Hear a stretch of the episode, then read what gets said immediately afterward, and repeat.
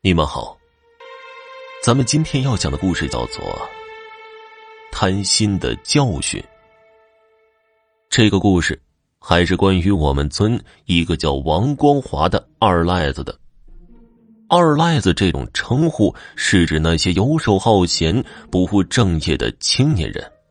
王光华也不下地干活，平时就是谁家有个红白喜事去帮个忙，混个烟酒吃喝。没事就在村边看人下棋打牌。他这人不光懒，嘴还不好。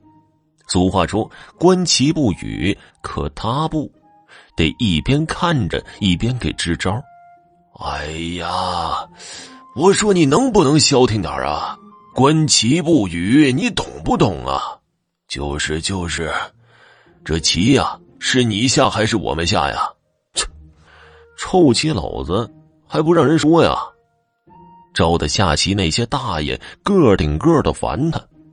你要是不想看呢，就上别处去。就你们那臭手，我还不想看呢。有受不了他的，就往一边撵他。他自己倒不觉得招人烦，那边下棋的撵他，他一转身又奔着打牌的去了。哎。你们听说没？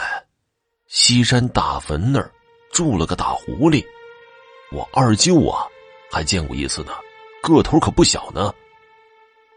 说有那么一天呢，王光华看着别人打牌，那几个人说起了西山大坟里住着一只大狐狸的事儿。这西山大坟那儿肯定是在西山上，至于是谁家的坟，那就不知道了。说是在坟窟窿里住着一只大狐狸，有年头了，一身火红的上等狐皮，能值不少钱呢。有人动了心了，可也有人心存畏惧，因为狐狸这种东西邪性的很，又是活了许多年头的，弄不好狐狸逮不着，还惹着一身骚。不是有那么句话吗？说者无心，听者有意。打牌的几个人都打消了抓狐狸的念头，可王光华却惦记上了。他只身来到西山大坟，藏在一棵大树后头，往大坟那儿看。他想看看大坟里是不是真的住着一只大狐狸。这回他也有耐性了，从上午一直守到了太阳快下山，才有了动静。就见大坟的一个窟窿里，果然钻出了一只大狐狸。瞅着那大狐狸的个头，还有一身皮毛，王光华口水都快流出来了。那只大狐狸周身火红，肯定能卖个好价钱。王光华没敢惊动那只大狐狸，悄悄的回到了家里，盘算起了怎么逮那只大狐狸。他听人说过，狐狸皮伤了、坏了就不值钱了，得下套子才行啊。他以前没少套兔子，对于下套的手段还挺在行呢。他摸清了大狐狸的行踪，选了个合适的位置下了套子，然后抱着一根棍子躲在了一棵大树后头。也不知守了多久，竟然睡着了。迷迷糊糊中被一阵窸窣声给吵醒了，王光华循声望去，不由得喜出望外。那只大狐狸被他套了个正着，正在苦苦的挣扎。可还没等他高兴多一会儿，就发现套子松了，大狐狸眼瞅着就要在套子里挣脱了。王光华。怕到了嘴边的肥肉丢了，情急之下挥着棍子从树后冲了出来，眼瞅着大狐狸脱困要跑，他抡起棍子就砸了下去。这一棍子正砸在了狐狸的大腿上，大狐狸惨叫一声，拖着断腿进了坟窟窿。王光华追了过去，可为时已晚。大狐狸进了洞，没了踪影。王光华只能望洞兴叹，气得直拍大腿。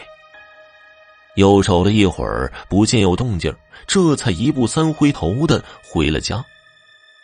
到了家之后，他先是辗转反侧，怎么都睡不着了，肠子都要悔青了，就差那么一点点，狐狸皮就到手了。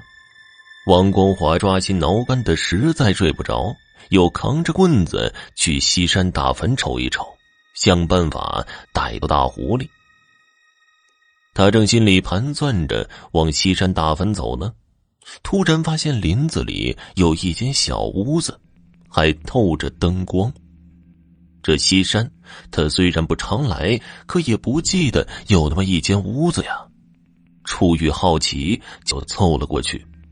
走近一看呢，听到屋子里有撩水的声音，屏息凝气，爬窗户这么一看。